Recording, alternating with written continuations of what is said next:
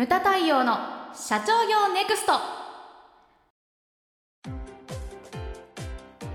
太陽さんこの間ですねはい。あのセミナーにご参加くださったあの社長さんがですね、なんかうちこの間事業を買ったよっていうようなお話を聞きましてそれであの M&A っていうやつですよね。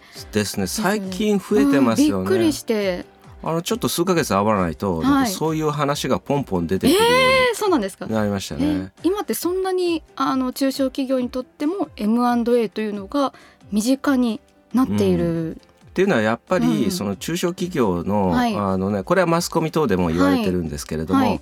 あの中小企業の6割が後継者不足とあいうことがはいはい。それが加速しているからなんじゃないかなというふうに思いますけどね。はい。うん。ちょっとその M&A についてですね今はい。日はちょっとじっくり聞きたいなと思いまして、はい。なんとですね今回は特別の対談相手としてはい、事業承継と M&A のプラットフォームトランビを提供されている株式会社トランビのえー高橋総社長にお越しいただきまして、はい、中小企業が積極的に考えていくべき M&A の活用法についてお話をお伺いしたいと思います。はい。よろしくお願いします。よろしくお願いしますそうさんですね。よろしくお願いしますよろしくお願いします。あの宋さんとははい。もう十数年のお付き合いになるんですよね。そうですね。はい。もともとあの後継社長塾にあのご参加されまして、はい。はい。でその頃からのはい付き合いですね。ん。あじゃあプライベートでもよく。そうですね。あのね毎年実はスキーに一緒に行ってるんです。あスキー仲間。うん。はい。あの4人のあの社長でですね、あの北海道に会社がある人のあのお誘いを受けてそれはで札幌に行って札幌を拠点にして、それであの近隣のスキー場に。あうーん、皆さん4人とも業種業態も違うし、はい。でさっきその話をちょっとしてたら「いや真面目な話なんてしてないよ」みたいなそうさん言ってたけどいや僕の記憶の中では行き帰りの車の中は本当に本気の仕事の。そうですね。そうこの間もうんええーとあそこどこでしたっけ？えっ、とキロキロロ？キロロね。に行く道すがら、うんうん。ずーっとその北海道の札幌の社長と宋さんが前に座ってて、うんうんはい。で僕は後ろの席だったんですけれども、ずっとそのねあのトランビの M&A のそのプレゼンの話とかをずっとされてへてー。そうですね。はい。結構真面目な話をしてて、うんうん。であのスキーはねやっぱりみんな社長だから、うんうんうんあの昔ほどバンバンっていうんじゃなくて、まあ、怪我しないような感じで。うんうんうんっていうふうに言うと僕はあれなんですよ。太陽さんはすぐ休みたがるって言ってそのメンバーの中で僕はヘタレキャラ扱いになってるんですよ。そんです。かそんなことないですけどすぐ休むんですよ。本当に。まあねでも楽しいあの、へうーん、これ毎年行きたいねうんみたいな感じでそれで学びの場としても面白いなといろんな話を聞けるんでだから2泊3日でそのねそんな濃い時間ってあんまりないからないですよね。海外視察とか行かない限り。りねだから僕としてはすごい面白い場なんですけどね。そういうお話の中でも M&A の話とかも出てあくるんですか？出たりしますよ、やっぱりえーそうなんねで。すか？うん。まあね個人情報とかあるからそんな詳しくは聞けないんですけれども、そんな話とか。へえ、うん。じゃあ今日はそのあたりもいろいろそうですねはいですね。うんぜひ。うん、はい聞か。せてください。で、うんまず初めなんですけれども、この身近になってきた M&A なんですけれども、M&A っていうのはそもそもどういったものかっていうところからちょっとスタートしていきたいんですけれども、M&A ってあやちゃん何の略だか知ってます？うーん、なんですかね。まあまあまあまあなんとかああなんとかみたいな。まあそうです、まあまあまあそうです。間違ってないですね。マージャーズアクイシジョンズって結構ね発音が難しいんですけれども、ねうんあの合併と買収っていう意味なんですよね。あーはいうんうんうんでそもそも何ていうんですかね企業の買収とか聞くと、うんだから売り買いになっちゃうけれどもでも M&A ってもっと幅が広いんですよね。提携っていうのも、はい。あの M&A の一つななんんですよ。ね。資本を絡めた提うん携、資本提携ですね。あうんそうなのでなんですか。100%の株式の譲渡だけではなくて、うん例えば30%だけとかですね、そういうのも今講義の、はい、M&A に入りますよね。だからあの提携とあの経営統合って結構幅広いんですよね。なるほど。あの資本のその移動ない場合っていうのもそれに入ってくるんですよ。だから結構ですねあの勉強すると結構幅が広いんですよ。結構経営統合っていうイメージが強いですけどね。うん、で、うん、資本のその移動も、うん、あの大きいものから小さいもの金額があるわけじゃないですか。だその資本を動かすあの金額が大きければ大きいほどそのなんですかね結びつき企業同士の結びつきが深くなっていくというふうになってるんですね。まあ僕も講演とか指導とかでよく言ってるんですけれども、こう経営うちのお客様は80%以上オーナー企業なんですけれども、そのオーナー企業っていうのをこう目指すところっていうのがやっぱり大きく分けて3つあるわけじゃないですか。はい、こう上場するっていう道と、うんはい、それからまあ売却するっていうことと長く続けるって。まあ、あのやめるっていうのは置いといてね、はいはい、大きく分けるとこの3つなんですよね。で上場するとか売るっていうのはまあゴールが見えてるっていうか、うあ分かりやすいんですけど長く続けるっていうのが非常に難しくて、はい、うん、でゴールがないわけですよね。でその中においてそれでもやっぱり社員さんたちにあの毎年こう給料を上げたいとか、うんうん、そういうふうに考えるとやっぱり成長拡大っていうのが一つのバランスなんですよね。うんうん、それと安定、はい、で成長拡大このね、今のあの景気とか、まあ、経営環境の中で会社を大きくしていくためにはやはりその一つの手段として M&A というのが、はい、あの不可欠に今なってきてると僕は思うんですよね。うん。で宋さんから見て M&A のメリットっていうのはどんなものがあるんですかね、そうですね。一番はやっぱりその成功率が上がるってことだと思ってるんですね。はい、であの、まあ、僕もその合理学協会さんにずっとお世話になってて、うん、その長野のその親父の会社を継いでですね、はい、まあ、会社を良くしていこうと。はいであのまあうちなんかはもう当時継いだ時6事業あったんですけど、うん、今11事業になってるんですね。うん、であの事業をどんどん作ってきたのがうちのこう会社の、まあ、歴史ではあるんですけど、うん、その私は継いでからですねもう多分私一人でも20事業を作ってきましたし親父の代から含めると200事業ぐらい挑戦してんですね。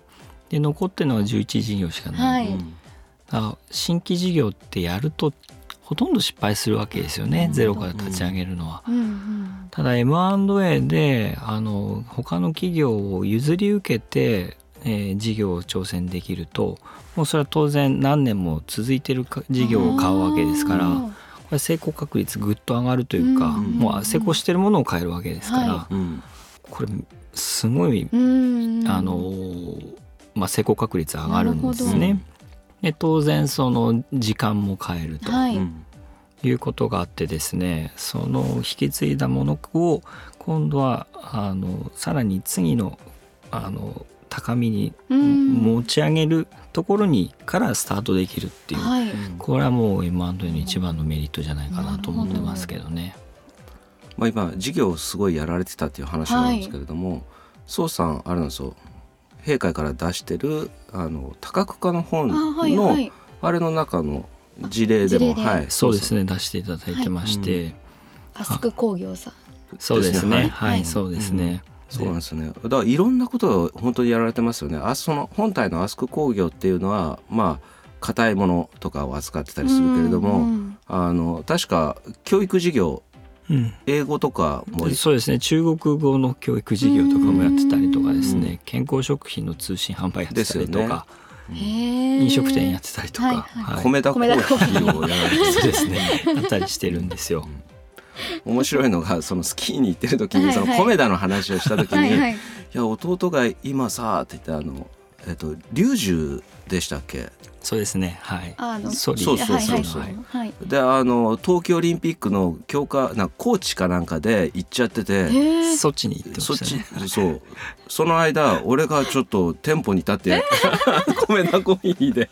そうさんがそうさんが。店頭に立たれて。店頭に立ってあのコーヒー出したりし ますからそんなことまでね、はい。やられてたってそうですね。立ち上げの時はもう何でもやるっていうのが、はい、でも現場に立つってすごく大事なそうですね。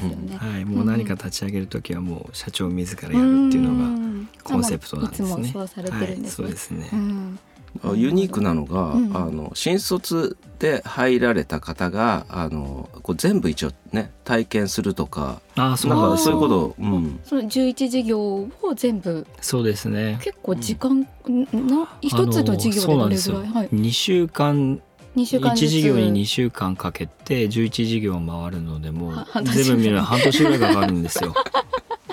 すごい。ううんん、あのねそれでも事前に言ってあるわけですよねうちこれだけやっててって最初ありますあね。もう最初のあの就職説明会ですか。はいはい。あの時からもう説明してあなって、るほど。でうちに来てくれる人っていうのはそのもういろんな事業に挑戦できるあで新しい事業も作っていける、ーはい。まあ、そういうところに興味を持ってきてくれるうん若い人が多いんですね。はい。うんで半年かけてこうまあ健康食品の通信販売から半導体の作り方とかですねスキーの作り方とか、はい。ま。あ、そういうのを全部見れるので、うん。こうまあやる気のある人にとってはすごく面白い面白いですみたいですね。うん。まあそういうのねね今時の子とか、うん。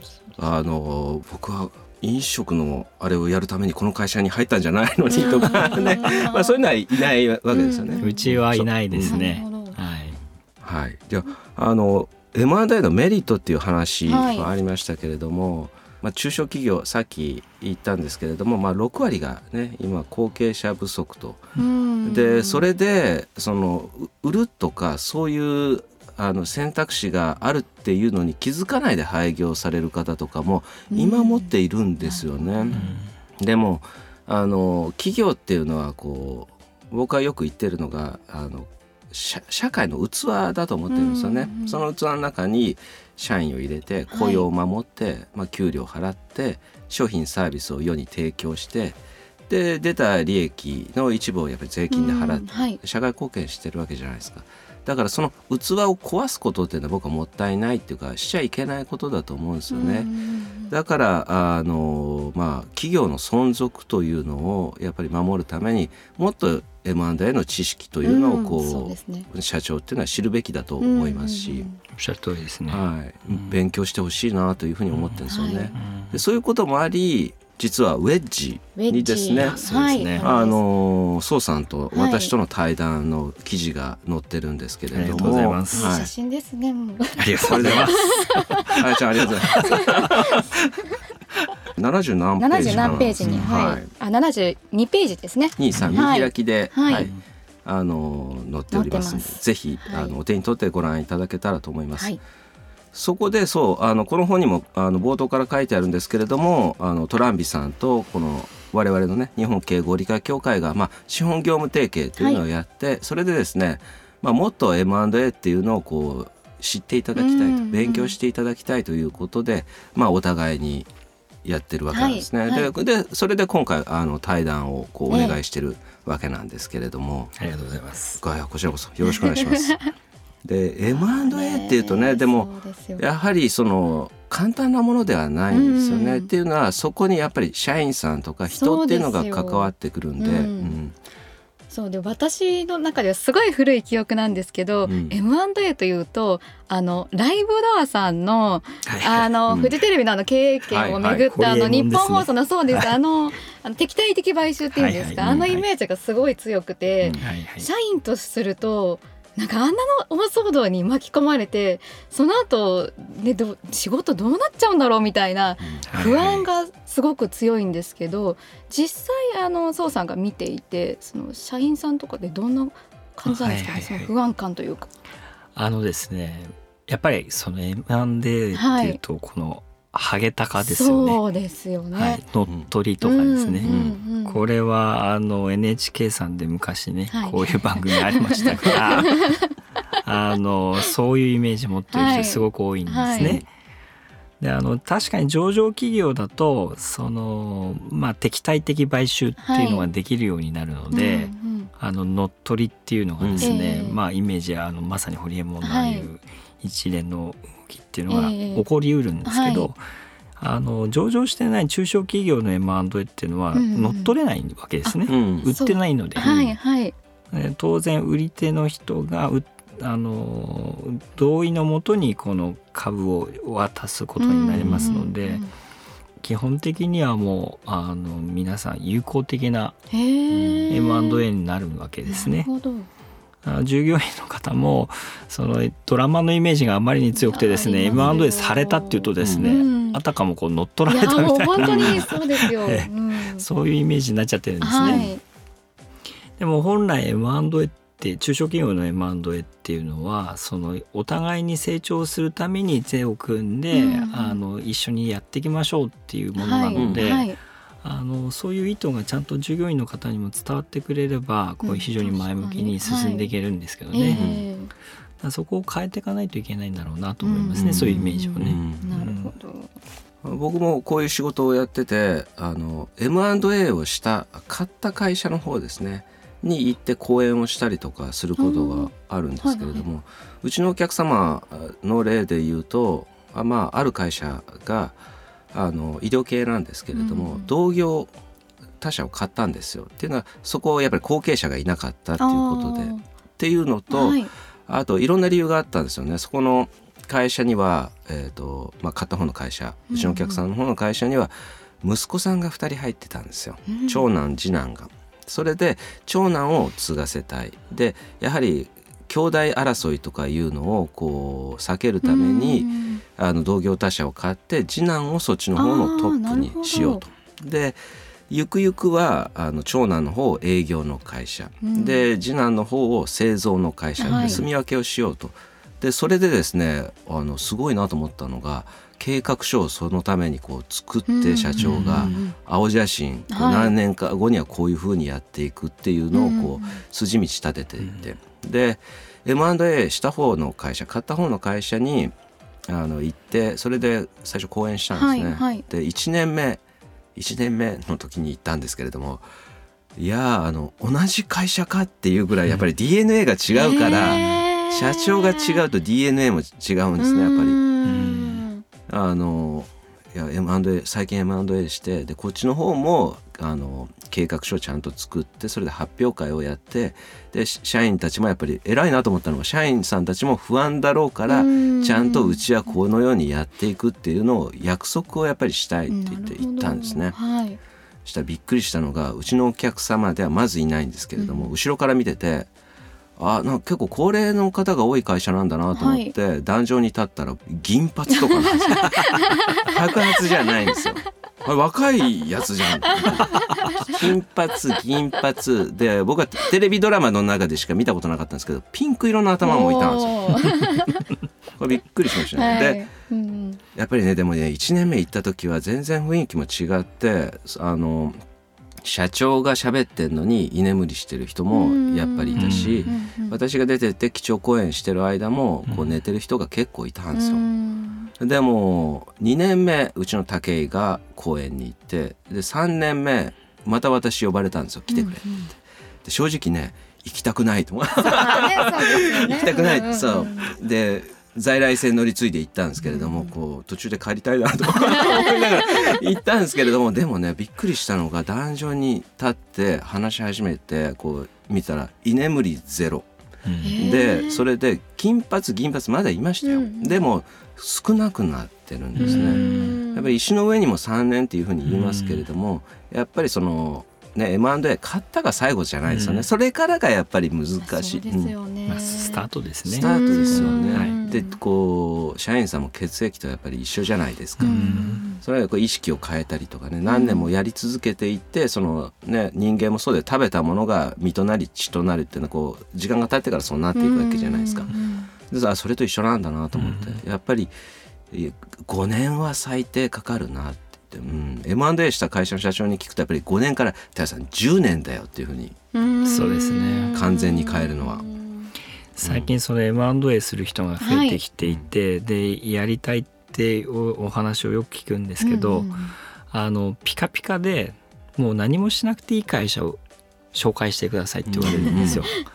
だけどそんなものないわけですね、不動産じゃないですから、はいはい、あのそこにはちゃんとあの従業員がいてお客さんがいて、で環境が変われば業績上がったり下がったりもするわけですね。はい、で人の気持ちもこう揺れ動きますから、はい、ちゃんとこう手当てしてあげてでこう良くしてってあげるっていうですね、うん、これをやらないと会社ってのも当然悪くなっていっちゃいますから。はいその M&A のイメージがですねもうこう宝箱みたいなイメージになってるんですね。で開けていいものが当たれば会社が勝手に伸びていくみたいな、うん、でもそうじゃないわけですね。あの M&A っていうのはそのツールの一つですから、はい、あの使いこなせばすごくいい結果になるんですけど、あの逆にあの変な M&A してしまうとですね逆に今度すごくこう痛手になることもありえるわけですね M&A っていうのは。はい、だそこにおいてその経営者が買い手の経営者がですねちゃんと M&A を理解するっていうことと、はい、そのそのスタート M&A はスタートでうん、でそこから、まあ、いい会社であを譲り受けれればさらにそれをもっと良くしてあげようっていうですね、はい、そういう気概がやっぱり大切なんだろうなと思いますね。ムタ太陽の社長業ネクストは全国の中小企業の経営実務をセミナー、書籍、映像や音声教材、コンサルティングで支援する日本経営合理化協会がお送りしました。今回の内容はいかがでしたでしょうか？当番組で取り上げてほしいテーマやご質問などございましたら当番組ホームページ上からお寄せください。お待ちしております。それではまた次回お会いしましょう